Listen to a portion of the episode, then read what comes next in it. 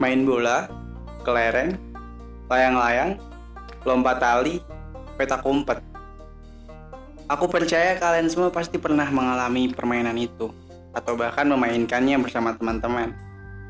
Namun, apakah nuansa dan perasaan bahagia kalau itu bisa ada sampai sekarang atau enggak?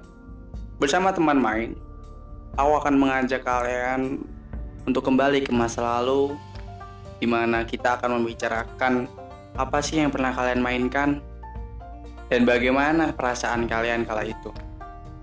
Apakah senang saja ataukah hanya sedih saja dan apakah sampai sekarang kalian masih merasakan itu semua? Bersama teman main, bahagia itu sederhana